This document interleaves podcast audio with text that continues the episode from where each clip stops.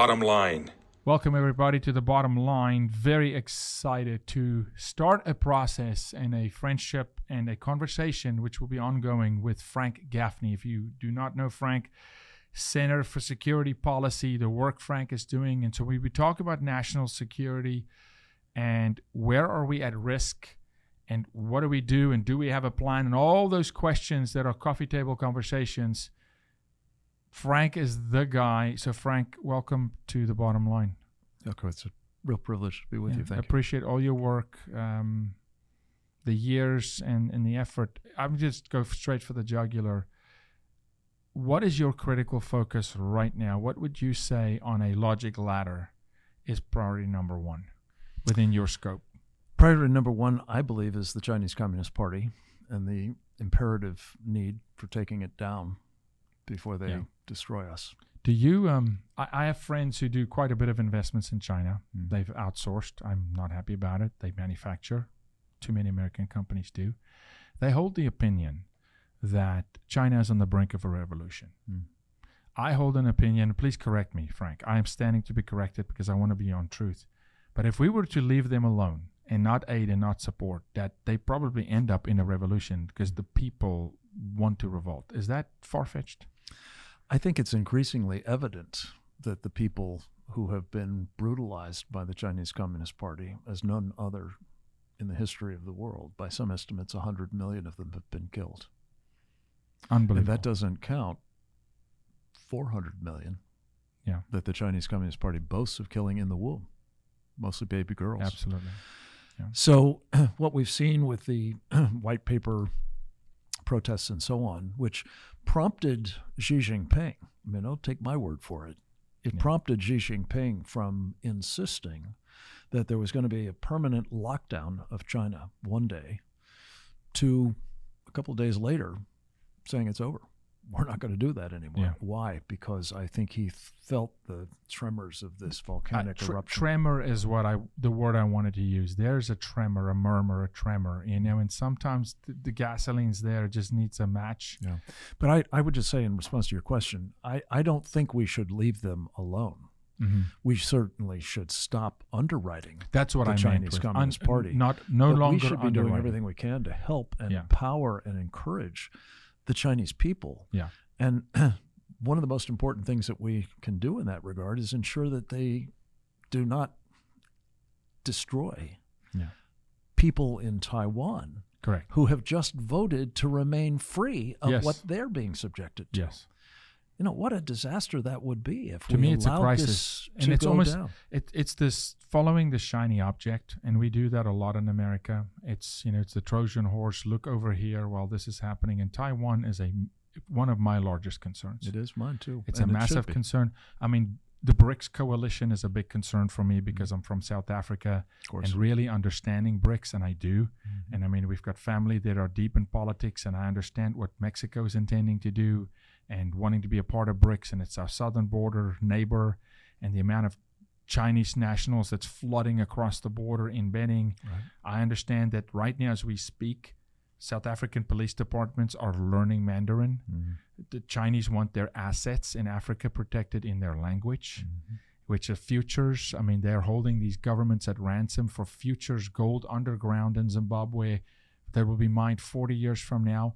This is a serious concern for me. And then, Mm-hmm. all that being said, you find out we sell land in Texas. Mhm.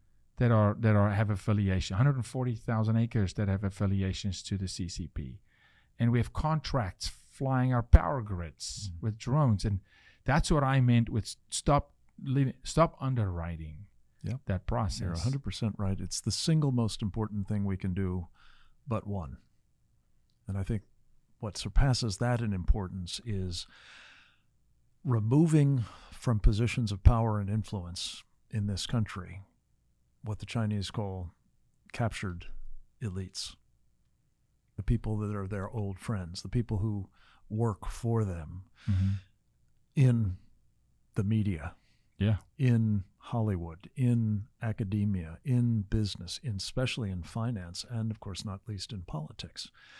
You know, I fear the reason I say this is the single most important problem is I think what they've been doing for 40 years or so in terms of unrestricted warfare against our country. And that's what they call it, by the way.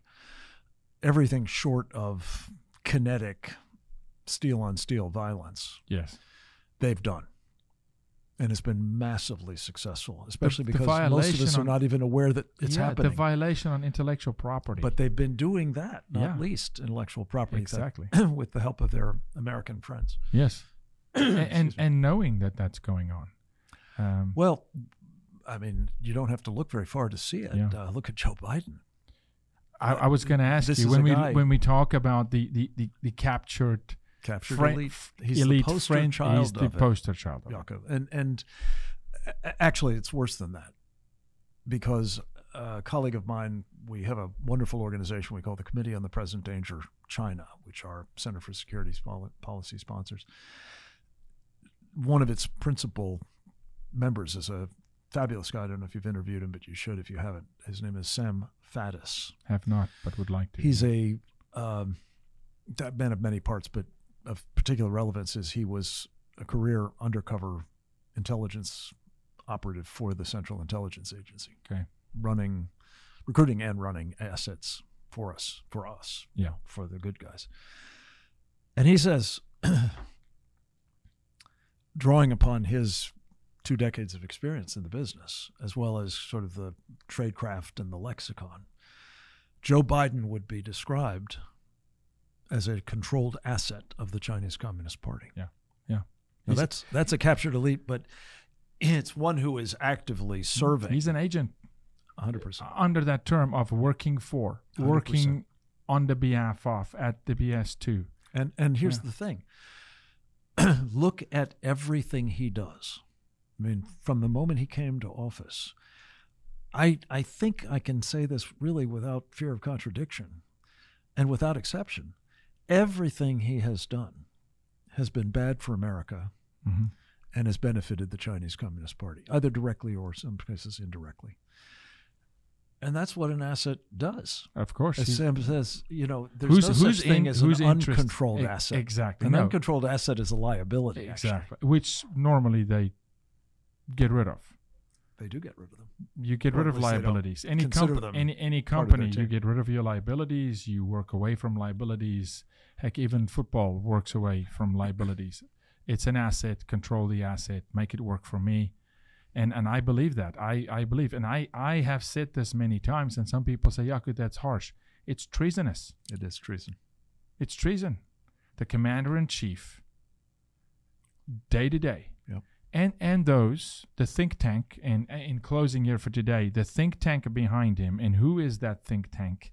Because I've I've come, uh, uh, Frank, and correct me again if I'm wrong, but I've come to believe that the things that we deem diabolical in our nation, that really erodes uh, the fabric of the American culture and who we are as a nation, come from think tanks. And these think tanks proliferated into media and entertainment of controlled assets.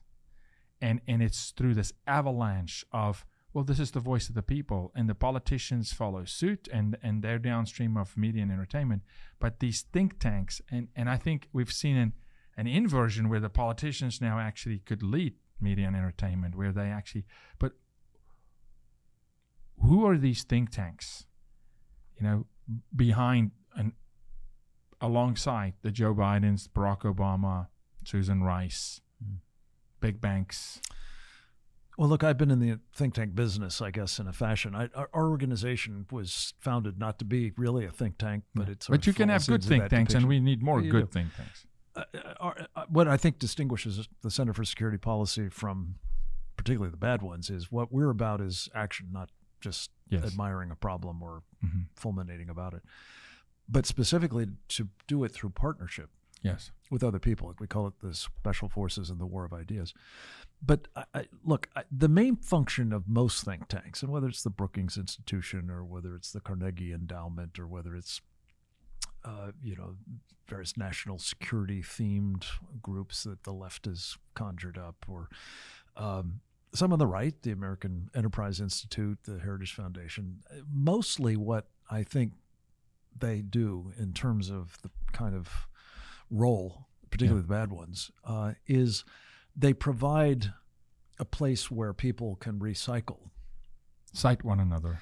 Well, no, physically recycle. Oh, physically when, recycle the people. when people. their administration with you. ends, they Okay. go and they they Keep them in the system. hunker down. They're I very much still engaged, and then they cross pollinate with Mm. you know their colleagues, and then when they get back in power, they're able to pull that stuff in.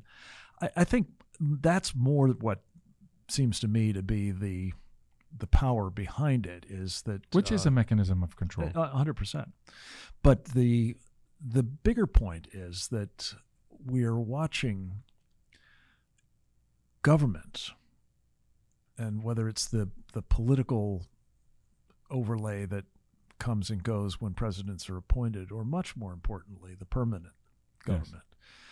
Um, exercising a degree of power that I believe the founders of this country never Yeah. contemplated and, and would be horrified at. And so the the cross pollination, as I say, with the think tanks is is probably operating, but it's it's really that permanent bureaucracy, the deep state, some call it the you know uh, administrative state.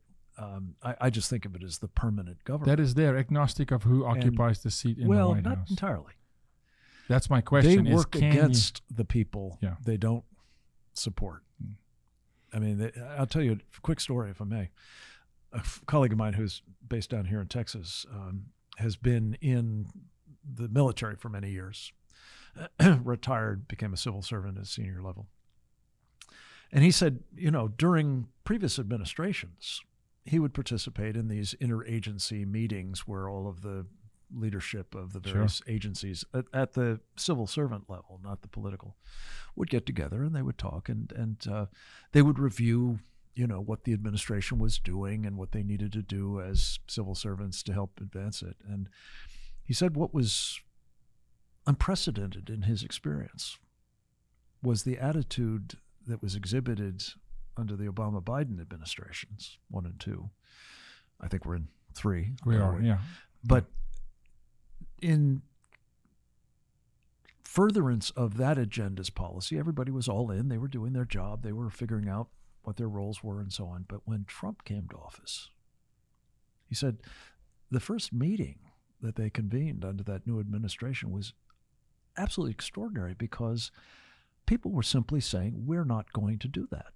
Mhm. We're not going to do what the administration, what the president orders, what we're In directed to do by the elected government." In defiance, He said it, yeah. it was stunning to him.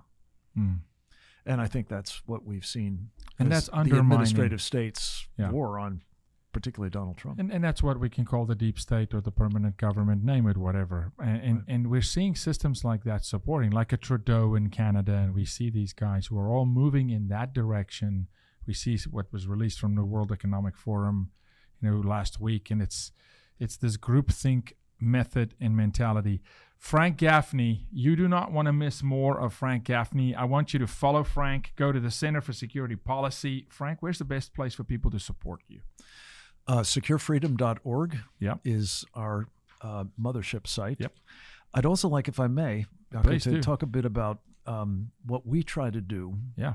As you're doing now, to educate people about the sorts of problems that we're talking about, and hopefully we'll talk more about in our next visit. Um, we have a program called Securing America, Okay. which is on Real America's Voice as a television program. It's on Great network. I go- 178 yeah. stations of the American. Family Radio. Network, Yep.